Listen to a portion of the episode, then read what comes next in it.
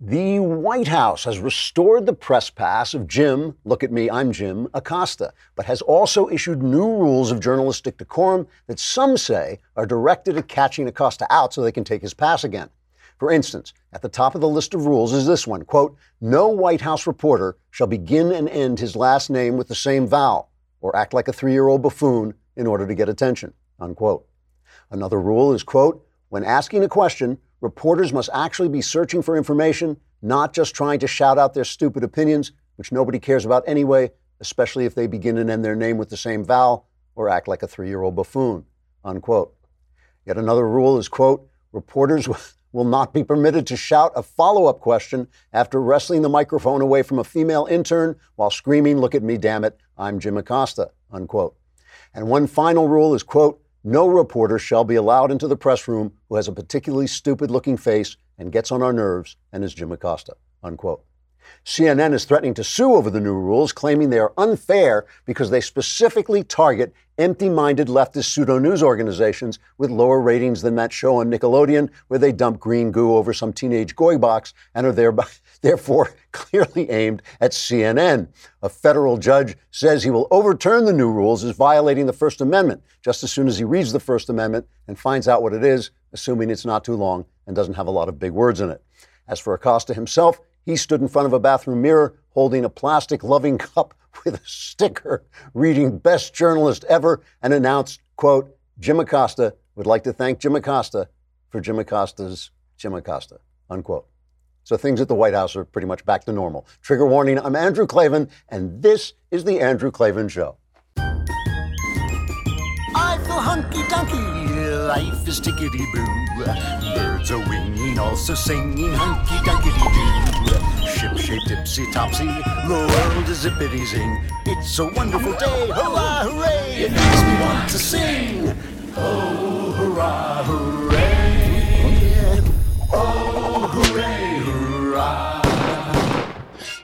Hooray, hurrah. Tomorrow, my friends, is the last mailbag before Thanksgiving.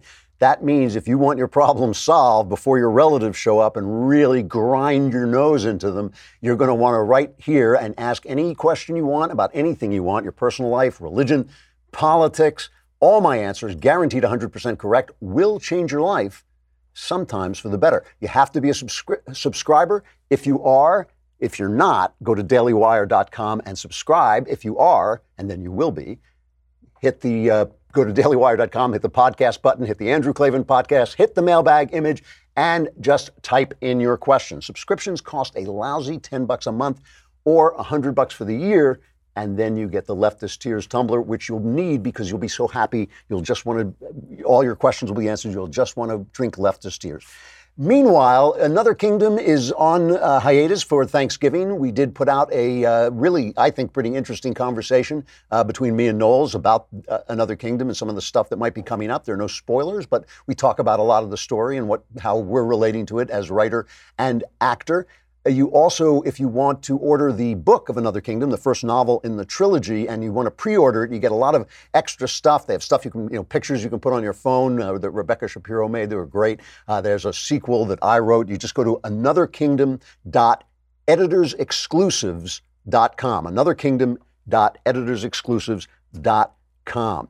Then it's time for man crates. You got to have man crates. The holidays are coming up. You want to give man crates. You want to get man crates. They are incredibly cruel, cool. I recently got the uh, Grill Master crate, and the reason I got it is because uh, you know I have this friend Owen Brennan. He's the guy who does a lot of ads for, for like Ted Cruz over at Madison McQueen. Every time he comes over, we grill, and every time we grill, I always say I'll grill, and my wife says now let Owen do it because Owen is just a, a master griller. So I got the Grill Master crate from Man Crates, so uh, I could just smash him over the head with the crate, and then open open it. It comes with a crowbar, and then you bring it out. It's got great stuff, gifts sealed up in a wooden crate. The crowbar lets you pry it open, so you feel incredibly manly. I felt manly before the crowbar, but the crowbar doesn't hurt. And every man crate comes with a 100% satisfaction guarantee. Listen to this show, buy a gift, and you will get the second gift for 25% off when you go to mancrates.com slash Klavan. This offer is only for the holidays. Buy one gift and get the second 25% off at mancrates.com slash Klavan. That's mancrates.com slash Klavan. You got to open that crate yourself and you got to figure out for yourself how do you spell Klavan. Actually, I'll tell you, it's K-L-A-V-A-N. So I almost never do this, but I got to talk a, a, little bit about sports. Last night there was a game on television, uh, Monday Night Football, and I, it was particularly important to me because it's the Rams, the Los Angeles Rams, who are doing a great, uh, having a great, great season. And I know a lot of people don't care about football, so I won't get into too much of the um, high weeds about it. But it was the two two top teams uh, the Los Angeles Rams and the Kansas City Chiefs. Kind of cool because they both have these incredible quarterbacks who are going to be probably championship quarterbacks for the next 20 years uh, or whatever. Uh, they're going to have great, great careers. And they have these two cool coaches because Andy Reid is, is kind of the old man. They call him Big Red. He's like 60 years old, and he's but he's very innovative coach. And then, of course, uh, Sean McVay for the Rams is like 12 or something like that. And he's just one of the youngest, but also incredibly innovative. Anyway, what was incredibly cool about it was they were going to have it down in Me- Mexico City but there was a like a concert and the the um, the stadium got all dug up, so the field was bad. So they brought it back to LA. But since it was coming back to LA, they decided to honor all the first responders who have been, you know, there's been a bad, bad couple of weeks here in California. Again, didn't want to bring it up, don't want to bring it up too much because I know a lot of you are from other places. But the fires have been awful. There was the shooting in Thousand Oaks. Uh, you know, people have lost their lives. I think there are close to 80 known dead in the fires, which is insane, and a, a thousand are still missing. Hopefully, some of them are just out of cell phone reach. But these people who go out there and like, I like to pay tribute to the, the guys because guys come under so much fire today, but these are all kinds of people the firefighters, the cops, doctors, nurses, Red Cross people.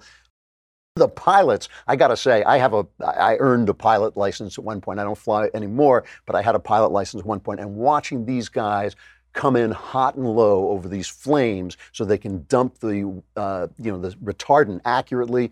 It, it, just brings tears to my eyes the courage of these people the dedication. They're out there sleeping on the grass to fight because they just want to go back and fight the fire again when they wake up. So they gave like a thousand tickets away uh, to the stadium and let them watch this game. And uh, and they were also ordering of course uh, uh, honoring of course uh, Ron Helus, the county sheriff sergeant uh, who was killed uh, in the uh, in the shootout um, in Thousand Oaks. And it was just, it was beautiful. And then it turned out to be one of the great games, a game for the ages. It was a game for the ages. It was incredibly high scoring, and yet the defense was good. There were every possible play, fumbles and scores and interceptions and everything that you could ask for. It just went on and on. One of the highest scoring games in NFL history. I think it was the third highest scoring, and the uh, Rams won it uh, 54 to 51. The, the two quarterbacks were unbelievable. Anyway, the thing I just wanted to point out is that there were no politics. I mean, they had a beautiful um, uh, national anthem sung by the California Lutheran University Choir, uh, and uh, they were joined by first responders. I, I, have to be honest and say I forgot to press the DVR, so I missed the first five minutes of the game, and I'm not sure. I don't think anybody protested or did any of that stupid stuff. It looked to me like it was politics free. It was just pure sports. Nobody seizing the moment to make a pompous left wing statement. Nobody saying anything. They just played the game. And it reminded me of the fact that there are certain things that I like to call meta professions. Sports is one of them. I think that comedy and entertainment and even novel writing and movie writing are meta uh, professions. Certainly, the news business is a meta profession. What I mean by meta professions is they are professions that are above the fray. They are professions that should encompass the fray. If you're a reporter, you should tell both sides of the story. You shouldn't just deliver this crap left wing garbage that comes out of the New York Times and CNN and NBC and ABC all the time. That's all they deliver. It shouldn't be that. It should be a meta profession where you look down on it above. And when it comes to the arts, you can't help uh, people being political, having their political point of view, and everything in a, an artist does comes out of himself. So maybe that's going to be in there, but that means that the people who pay for the arts and the publishers and the movie companies should make sure that all kinds of people come in and produce art. They shouldn't blacklist people the way they do in Hollywood, the way they do in publishing. They shouldn't uh, graylist them. They should let everybody come in and make the stories that they want to make. Nobody would care if there were a million left wing movies if there were also a million right wing movies. These meta professions bring us together by saying, hey, there is a point of view, a platform at, from which we can look at the situation uh, as one. We can both say, yeah, that's what the other guy is saying. Boy, I think he's an idiot. Uh, but, you know, obviously he deserves to have his story told. When they do that, you know, this is the thing that really gets me, especially when I watch the late night comedians and they're just cursing out Trump day after day, show after show, each and every one. And I think, really, I mean, do the people who voted for Trump not don't get they have a chance to laugh at politics? Is nobody on the left doing anything funny? Is Nancy you know, when Colbert has on left wing judges and left wing politicians and says, "Oh, please save us from Donald Trump," like he's a two year old, you know, I think that is so divisive. I do. You know, I think that, like, I understand if you want to be a political comedian, if you want to be a political comedian, go on the road and do your show. But when you uh, command the heights of a late night television show on the public airwaves, Really? You can't find anything funny to say about anybody? For eight years, nobody could find anything funny to say about uh, Barack Obama. We were told by the writers at SNL he was like an obsidian wall. You just couldn't find a place to put a joke in. I mean, this dope smoking, corrupt Chicago pol, they couldn't find one single place to find to put a joke in. I mean, politics is funny. Politics is funny. And it just seems to me that you know, that when you abandon the meta professions, when you abandon your meta responsibility to professions, to take a look at everybody, to make sure you understand that everybody's a little corrupt, everybody's a little stupid, everybody has a point of view that has flaws in it. When you remind people of that, it brings people together. When you do what Colbert is doing, when you do what Jim Acosta does, when you do what CNN and the New York Times do, you actually are driving this wedge in between people. And because these people never talk to anybody but themselves, because the only story they hear is their own, they think they, they, they have developed the art of projection to a fine art. They've developed proje- projection is when you have something inside yourself and you see it in other people. So if you're angry all the time and you go around saying, ah, this guy, he's really angry, you're projecting your own anger onto other people. And that is everything the left does. Everything the left does. Every charge they make now is projection. And there's nobody to say them nay. There's nobody to tell them that that's what they're doing because they have insulated themselves in the news business, in Hollywood, in the academy. They've insulated themselves from other opinions. No right winger no right winger is insulated from other opinions because he's constantly being having this garbage showered down on him from this amazing communication industry. And I'll show you what I mean by projection in just a minute. But first, let us talk about podium. You know, if you have a business or if you deal with a business, you know the most important thing is communicating with that business. If something goes wrong, if something, if you like something or you don't like something, you want to be able to tell people that that that's the case so they know and they can either make it better or they can continue doing what they're doing.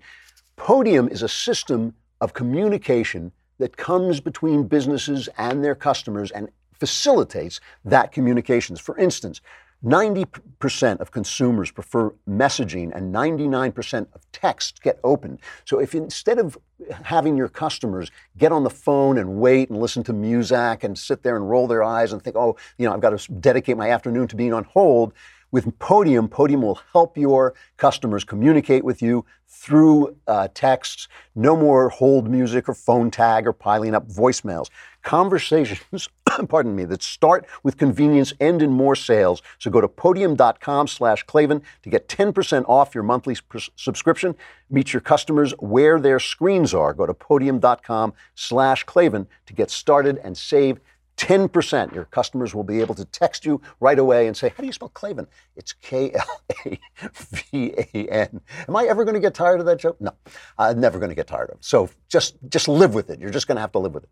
Uh, so, you know, what did they say? Oh, Trump lies. This was the, the Jim Acosta thing. The Jim Acosta story is that the White House said, all right, we're going to give you your pass back, but we are going to make these rules of decorum. So Jim Acosta thinks he won, but actually now all these reporters who used to be polite enough to not have to be, have rules like three-year-olds now have to have the Jim Acosta Memorial Nursery School Rules. That's what we'll call them. The Jim Acosta Memorial Nursery School Rules. Now everybody has to live with them, so it's easier for Trump to throw you out if you break the rules because you'll have due process. And remember, the, the ruling giving Acosta back his press pass was a temporary ruling. The guy said he wasn't going to rule on the First Amendment of it. He just thought Acosta hadn't had due process. It's absurd to think that Trump has to give anybody a hard pass. So if he violates these rules, he'll be bounced. And probably, they'll, eventually, they'll probably stop having cameras in there so he won't even get his mug on television, in which case he'll probably just change professions.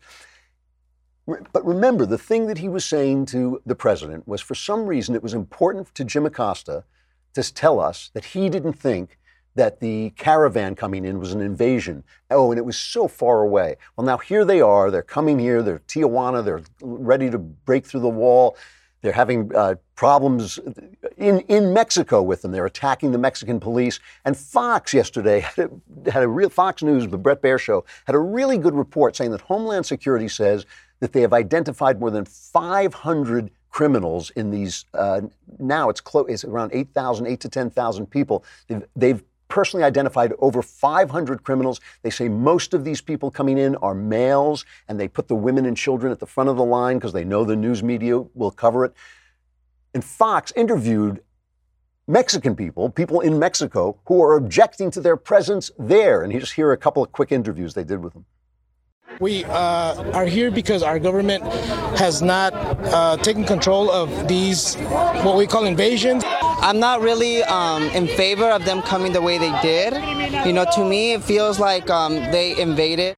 So what's the matter, Jim? Don't you like Latino people? I mean, you're calling them liars. When they call Trump a liar and Trump plays fast and loose with the truth, you'll never hear me say differently. He, you know, he says the first thing that comes into his head. But when they call him a liar, it is sheer projection because it is what they have been doing to Republicans for years, not just the news media. Now they've got Christian Bale playing uh, Dick Cheney. He's going to play him as a drunken, power mad, crazy person. Wow, that'll be original, won't it? You know, you've never seen Hollywood diss a Republican before so when they when they so fast to call people liars, so fast to say this stuff, it, it really is projection. It's all them. They've been lying about people. They just don't like getting it back. You know, uh, the other thing that has come out, the Honduran president uh, Juan Orlando Hernandez told Mike Pence that this caravan was organized by leftist organizations. We kind of knew that already. And he says left wing organizations are providing uh, assistance, and at least three of those groups are funded by George Soros' Open Society Foundation. George Soros has openly said that the biggest problem in the world is the United States. He's clearly out to get us, clearly out to break down our civilization. But if you criticize him because he once was Jewish by blood, suddenly you're anti Semitic. This is another act of, of, projection. The left has suddenly started accusing Donald Trump with his three Jewish grandchildren of being anti Semitic, and by extension, everybody on the right is anti Semitic. Now, anti Semitism knows no politics, it will go to the right and left, but the left is simply infused with it. There are anti Semites on the right, but leftism has become anti Semitism. And when they talk about George Soros, again, being anti Semitic, when they talk about that being anti Semitic, it's because they are projecting their anti Semitism on us. I mean, this the ceaseless attacks on Israel. People have written to me and said, well, you know, attacking Israel is not anti Semitic. True enough. True enough. There's nothing wrong with criticizing the acts of the government of Israel. But when you think a country the size of a shoebox is to blame for the problems in the Middle East, which is the size of the United States, it's nonsense when you think the only democratic, the only free country, the only country that has gay rights, the only country in the Middle East that has rights for women, when you think that's the problem, I'm suspicious. I'm suspicious that there's anti Semitism at the bottom of that. When you start talking about uh, divesting in them, when you start talking about boycotting them, but you're not boycotting Saudi Arabia, where women are not allowed to breathe practically without getting permission from their husbands, I'm suspicious that you are anti Semitic. And it's coming out now in the Women's March. Some of the women who organized the march originally are leaving, saying the thing is infested with anti Semitism. The left is totally infested with anti Semitism. And every time they say, oh, you criticize George Soros and he happens to be a Jew, so you're an anti Semite, which is nonsense, every time they say it, it's projection. Corruption. This is a huge one, huge projection. All we've been hearing when Donald Trump, and Donald Trump is a big mouth, you know, some of the stuff he says is is not it's not right, and I'm not going to defend it. But when Donald Trump comes out and says they're trying to steal the election in Florida, and they say, well, he said without evidence that he that they're trying to steal the election. Where are they now? Where are they now that uh, Stacey Abrams, who lost the governorship in Florida, is making these charges. Play these charges now. First, she made first she made the least gracious concession speech ever made, saying I'm not conceding because the election was stolen, and now she's doubling down on MSNBC. It was not a free and fair election.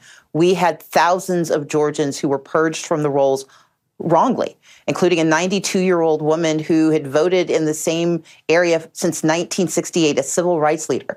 It was not fair to the the thousands who were forced to wait in long lines because they were in polling places that were under resourced or worse they had no polling places to go to because more than 300 had been closed.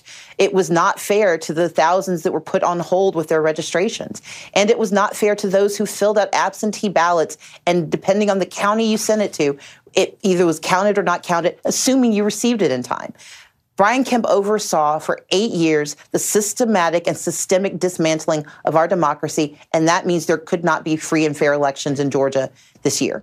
Total, totally untrue. Everything she just said is totally untrue. But let's just get to the, to remember the incredible hysteria when Donald Trump said he wasn't sure whether he would accept the results of the election. He would have to see what happened during the election. And we all remember this. Hillary Clinton went mad. That's awful. That's terrible. And what have we got from them instead? We have gotten this Russian collusion thing that's not, you know, that's supposed to uh, delegitimize Donald Trump. Eh, you know, it is. Everything is this this projection, and the projection arises from the fact that they are surrounded only by themselves. They're surrounded only by their own. So every, whenever they have that that instinct to project evil from themselves onto us, there's nobody around to say, well, hi, hey, we do that too. Or we do it, not them, which is also true because this thing in, uh, in Georgia, uh, I, I, said, I may have said Stacey Abrams was in Florida. She was obviously running for governor of uh, Georgia.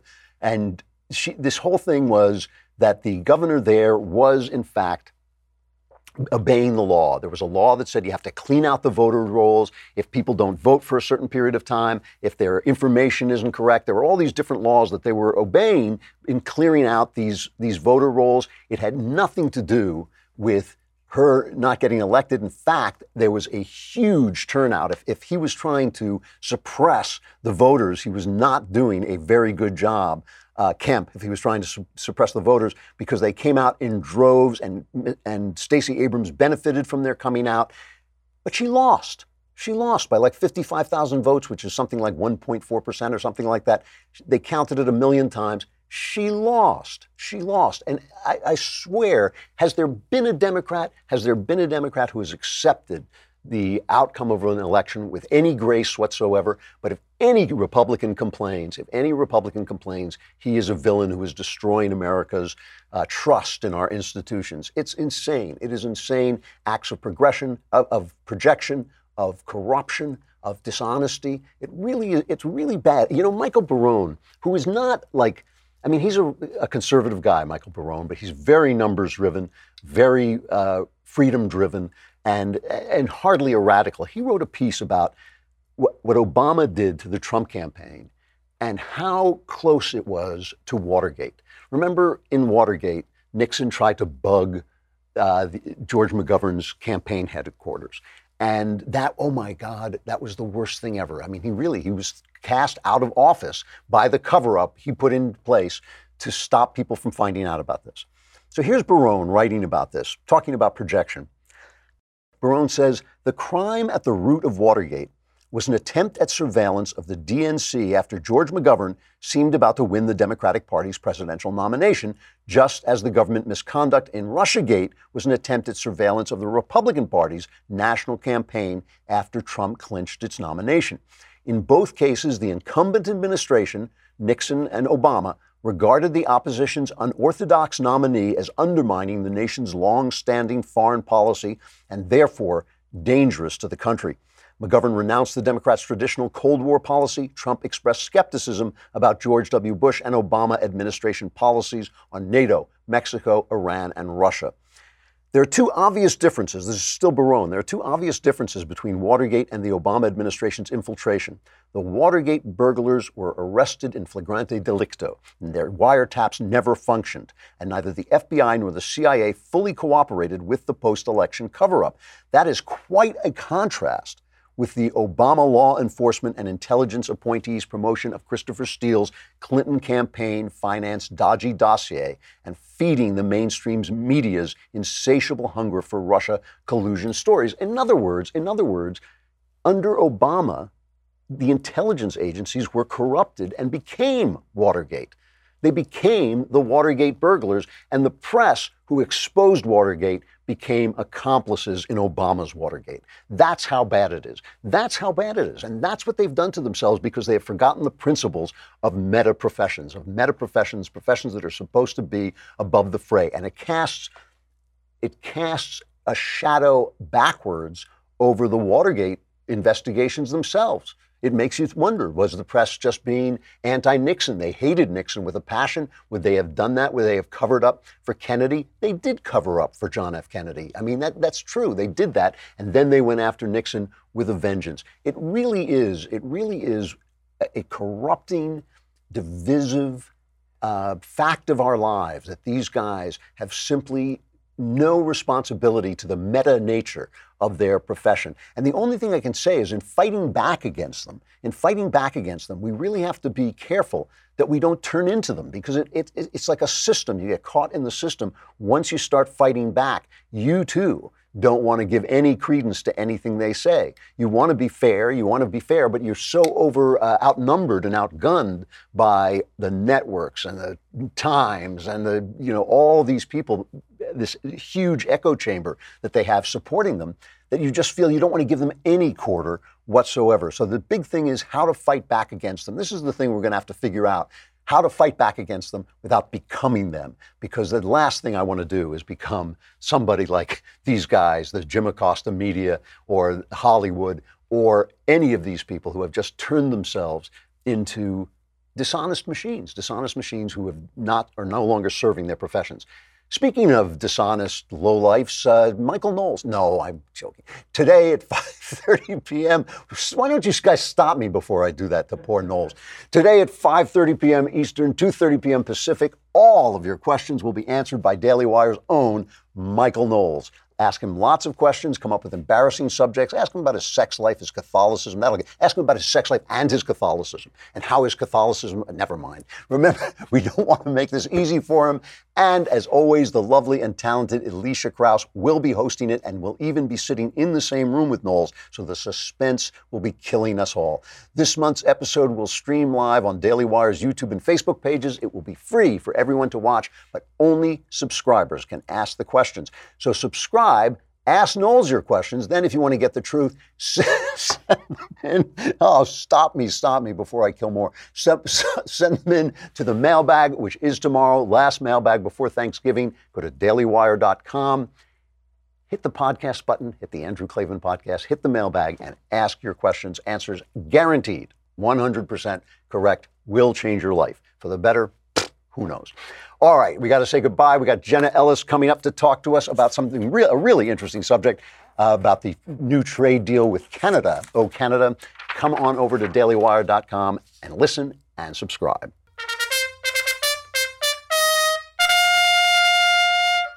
So there's a really interesting piece in the Wall Street Journal. One of my favorite writers there now, uh, every Tuesday, is Walter Russell Mead. He writes a, a, a piece called "The Three Stages of Trump's Foreign Policy," and where he points out that Trump has been getting a lot of flack from the uh, what, what, we'll call the establishment for destroying all their fun liberal globalist uh, ideas, but but he hasn't started the process of rebuilding yet. And when it, we're going to see whether this is actually creative destruction, because in order to have creative destruction, you actually have to create stuff. So Trump is clearing away a lot of dross, but will he be able to put things together? And our friend Jenna Ellis has already an objection to something that is happening in the new trade deal that he is negotiating with uh, Canada. You know Jenna Ellis, you know and love Jenna Ellis, as do we all, the director of the Dobson Policy Center, a contributor to the Daily Wire and the Washington Examiner and the Federalist. Three great venues, by the way, uh, and all, her book is "The Legal Basis for a Moral Constitution." Jenna, how you doing? Can you hear me? I'm great, Jerry. Thanks so much for having me on. That's all right. Yes, I feel I like I feel like you and I have been arguing on text all weekend. So like, so we're continuing the conversation. conversation. It has. It's true. Yes. Yes. So so what's your beef? Lay out your beef with the new uh, Canada deal.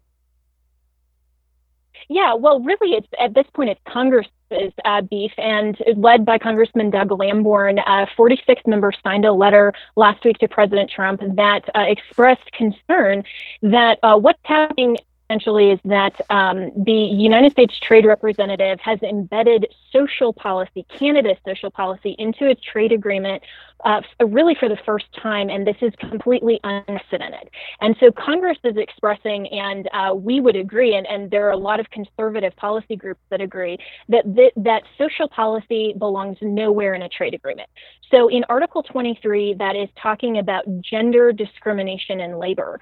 Uh, that particular article, what the United States Trade Representative did was embedded in the definition of gender to also include include sexual orientation and gender identity language, which there is no federal law. This is still an ongoing national conversation that is highly controversial. We saw all of the media coverage with the HHS memo. We've seen what the administration has done to preserve and protect policy space for Congress to actually uh, legislate on this issue and determine under their constitutional authority. But now the United States Trade Representative is conceding to Canada and is saying, you know what, we're going to go ahead and include this definition of gender as including sexual orientation and gender identity for the United States to agree to in a trade agreement. This is absolutely nowhere to have social policy. So members of Congress are pushing back, and so are conservative policy groups. All right. So I have two questions that spring to mind immediately. The, the first is does it even matter if this language is in a trade agreement? Is it constitutional for Canada to dictate our policy, our social policies? I mean, can't we just ignore whatever they put in there when it comes to this? we should. We should have ignored it. And the United States Trade Representative should have said, Canada, take a hike. No, this is not somewhere for you to hoist your social policy onto the United States. But what happens when Congress has to ratify a trade agreement is that essentially a future activist court or uh, future trade agreements now, we're setting up a very dangerous precedent to continue to cement this language that Congress will vote either up or down on the entire trade agreement. And so there's a potential on what Congress is concerned about, these members of Congress, is that uh, future courts will see that now Congress has approved this agreement as a whole, and that that would set up the precedent that, hey, maybe Congress is okay with this, without them actually legislating. So it is unconstitutional. It's Canada trying to circumvent Congress. It's the United States Trade Representative trying to circumvent Congress. And really, that sets up the administration to be in a very difficult position because their trade representative made these concessions, um, frankly, I think ignorantly, probably because hmm. uh, Canada wanted something even bigger that's been reported. And so they thought they were doing, they were just minimizing the language. And now the administration is in the position of do we remove this and, uh, you know, and maybe have uh, Canada push back on us, or do we keep it in there and have Congress potentially vote down the entire trade agreement, as this letter suggests, and that we would urge Congress to do is to vote down because this language has absolutely no business in a trade agreement. So, but also, Drew, what's really important is this shows why the administration has to make sure that they are getting people in these offices that know what they're doing, that know the constitutionality of these issues, and make sure they're preserving the policy space and are not circumventing Congress. I mean, this is what Mead was talking about. He was saying it is yet to be shown that while he is not, he has not, he's been very fair to Trump, and that that while Trump has, is clearing away, you know, stupid stuff like the Iran deal and the uh, Paris, uh, the Paris climate deal, it's also going to be very difficult to form a, new relationships with Iran. What are we going to do about the Middle East? And those, these are the things that have yet to be shown that the Trump administration can do. Now, this, these rules that Canada has inserted into this, they basically affect whom? Anybody who's dealing with Canada through us? Is that, is that basically who, who would be affected by them? Yeah, it, it would affect the um, the trade agreement and our compliance with the trade agreement, and it may affect, and it likely will affect future trade agreements because anyone in Europe then who's dealing with the United States is saying, "Hey, you gave this uh, definition to Canada. You allowed the insertion of gender being defined as including uh, what's called SOGI language or sexual orientation, gender identity language, and so we want you to continue to to do that." It also uh, further cements two executive orders that came from the Obama era, where Obama unilaterally inserted this uh, type of language and sexual orientation, gender identity language when again, has not created law. And that would further cement these two executive orders to continue to be policy and, and potentially put the onus on uh, Congress to make it further down the road for them to legislate against this issue. So this is actually a very big deal to the United States. And the main reason is that we need to protect our sovereignty. We do not ha- want to have uh, countries like Canada telling us what our social policy policy should be and how we need to define gender discrimination under our law. That is a matter constitutionally that only Congress can determine. So to put this into a trade agreement is absolutely unconstitutional and sets up a very bad precedent for the future. Does do we not already have rules about discrimination, sexual discrimination? We do, but we but that's just policy right now. If you go to usajobs.com for example, that will include some of this language, but that's only policy. We don't have federal law that de- that defines gender discrimination as anything but male versus female. That's what Congress uh, intended to do. And again, this is a national conversation. We have never included in federal law the requirement that sexual orientation and gender identity is included. We need to have that conversation in Congress, not in a trade agreement. Do you think there's a chance? I mean, one of the things that I saw when I saw the story of the congressman coming forward Republicans have a tendency to walk jaw first into a stationary fist. You know that like they tend to they tend to politically beat themselves, allow themselves to get beaten up without the other side ever having to take a swing. When you talk about this as a question of sovereignty, it makes perfect sense to me. I worried when they when I was when I read what they were saying that it was going to come across as kind of anti-gay people or you know, just, you know how you know how the left always reacts to everything as if it were discriminatory it made me wonder: uh, Are they are they setting themselves up for that? Are they leading jaw first when maybe they should have used more careful language about the sovereignty issue? Because the sovereignty issue is clearly an important one. Uh, I, I, don't think anybody in the United States is interested in excluding people because of, from trade deals because of their sexual orientation. Well, if you go to Congressman Lamborn's website, which includes the full letter uh, that he led and 45 other members of Congress signed on to. It's lamborn.house.gov. But um, he released uh, a statement regarding the letter, Congressman Lamborn, that said it's insulting to our sovereignty to submit to social policies in a trade agreement, and goes on to say Congress has refused to accept this. If you go to his Facebook page and you see the outrage from a lot of people who who aren't really well versed in this issue, they do think that they do think that this is just anti-LGBT. But what this really is is a question of sovereignty, and we need need to have this conversation in Congress because if we want to, if Congress wants to legislate certain protections for um, LGBT members, that should not uh, just rationally come under gender based law. Um, and so, I mean, it would be the same thing as defining gender, which is an immutable biological characteristic that HHS has now recognized. There's a, mem- uh, a letter from the Attorney General's office last year that talked about this we shouldn't be including that in the definition of gender. That needs to be a separate conversation, how we as the United States are prepared to move forward in dealing with that issue. But again, it belongs nowhere in a trade agreement and it absolutely does not belong in the in the bureaucratic offices of the executive government to undermine Congress. It's a, it's a classic left-wing bait and switch. This is what they do with the Supreme Court all the time is they get things that might f- sound sympathetic to people, but in fact, they break the very system or abuse the very system that's there to protect our rights. So they, uh, they, they throw away our sovereignty and say, oh, but look at the poor gay people, or they throw away our right to make law and say, look at the poor gay people, or look at the poor uh, pregnant woman who needs an abortion. And, and that's using our kind of compassion and sympathy for people in trouble they take away our actual rights and our systems. It's an it's amazing uh, tactic and amazing how often it works. I don't think it would work as well as it does if the press weren't so entirely on board. Absolutely. And I think that, you know, if the if the US trade representative was seeking to define this in any other way outside the scope of Congress, we would still have the same issue.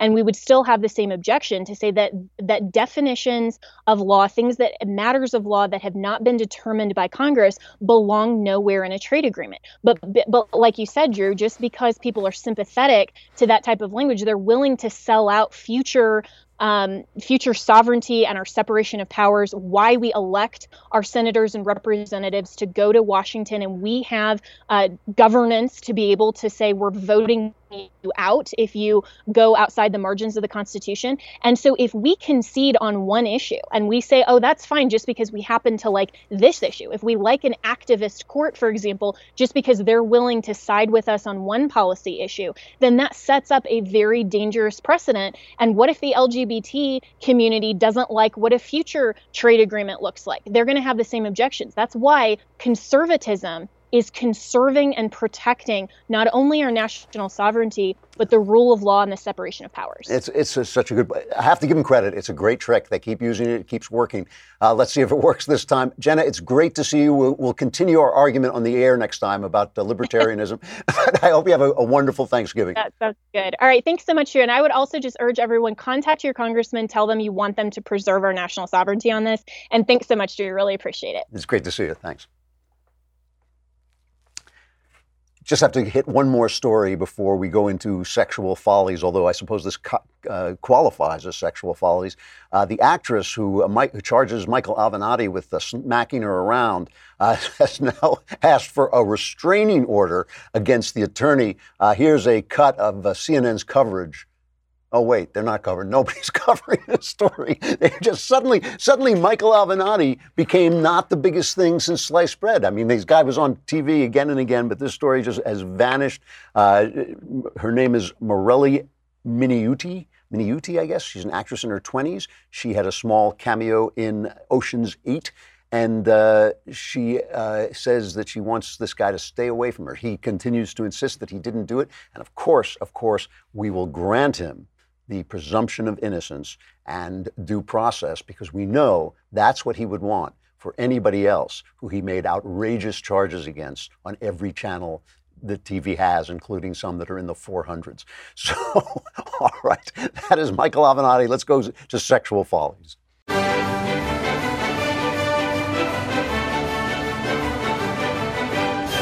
Well, this is the time of year I cannot I cannot resist talking about this again. Hallmark Christmas movies come on. They've been so popular that now, like We does them and a couple of other stations, Lifetime, I think, does them. They all have these same stories.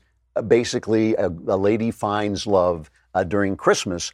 and what I, I, once sat up with, uh, I, I, have to admit, a stiff drink and watched one after another after another of them. I could not take my eyes off them. it was the first time I discovered them because because it it actually felt like I was being allowed into women's daydreams. You know, it was like kind of like when that Fifty Shades of Grey came out and like guys read it and went, really? You know, really? Oh, wow. You know, but this is kind of the benign form of that. It's just like what daydreams look like because they are constructed exactly like daydreams in the sense that there's no suspense. Usually, when people have daydreams, they don't really have a lot of suspense. They'll pose a problem, but then they'll solve the problem almost in the next second because it's a daydream. Why should, why should you daydream that things go wrong? You daydream that things go right. And these stories are one after another. So, Bre Payton over at The Federalist and, I, you know, I was mentioning this before with Jenna. The Federalist and the Washington Examiner have become two exceptional venues. Uh, Federalist because of Mollie Hemingway, I'm sure, and the Washington Examiner is who's running the, who runs the Washington Examiner? I can't uh, I can't remember. This guy used to be um, at National Review. Anyway, they both have done uh, spectacular jobs of making these into excellent venues. Anyway, Bre Payton, writing humor at the Federalist, writes Hallmark tropes that will help you bag a man in time for Christmas. And she just uses the plot of Hallmark uh, Christmas stories of how, how this is how you find a man. One, get snowed in together. Uh, use the bad weather to your advantage. If there's a cold snap set to roll in, use a busy rental property manager's booking mix up to spend the holiday snowed in with a hot single dad. Uh, two, embrace strange inheritance requirements. If there's one thing you can bet on in these movies, it's that rich people are eccentric AF and they will make their heirs jump through bizarre and romantically involved hoops to secure their fortunes. Number three, recognize your sexual chemistry with your longtime rival. I love this one. This one's is almost every story. Maybe the real reason why you can't stand that one guy in your professional sphere is because you actually have the hots for him. Be sure to fall into a situation where you have to spend a lot of time in the same space together so you figure that out. Charm charm the stiff corporate guy into not being a Grinch, that super corporate guy who rolls into your hometown with the intention of replacing your coworkers with robots is actually a softy deep inside. You just have to touch his heart with Christmas cheer to get him to open up. You know what I would love women to explain to me though is seriously the, the two things that well the one important thing is why what is it about seaside towns that women love so much. I mean, it must be 40% of these stories take place in seaside, little seaside villages where the heroine runs a little quaint coffee shop or a cookie shop or something like that. And the guy is this kind of rugged outdoors, maybe he runs a boat or something. But there's something about these seaside towns that women just love. If I had known this, I would have made out like a bandit. I, I would have moved to a seaside town. I hadn't done anything. I was so lonely. Uh, but I just, I just want to know why these things work. You got to watch these Hallmark things. You really do. If you, especially if you're a guy and you want to know what women are thinking about, you really have to sit and watch these things for a couple of hours because they are just absolutely revelatory. And and of course, you find out just how much people want to be loved. I mean, I think I think women have a, an especial yearning for this, but men, of course, too want to be loved. And it really is uh, kind of a reminder that that's what we're here for. You know, we're not all the rest of the stuff is just taking up time. This is really what we want to do. All right. Last mailbag before Thanksgiving. You want to get that those questions in, especially if your your relatives are on the way. They're down the street. They're knocking at the door. They're climbing in the windows. They're coming to get you. Get your answers now before the disaster strikes. Be here tomorrow. I'm Andrew Klavan. This is the Andrew Klavan Show.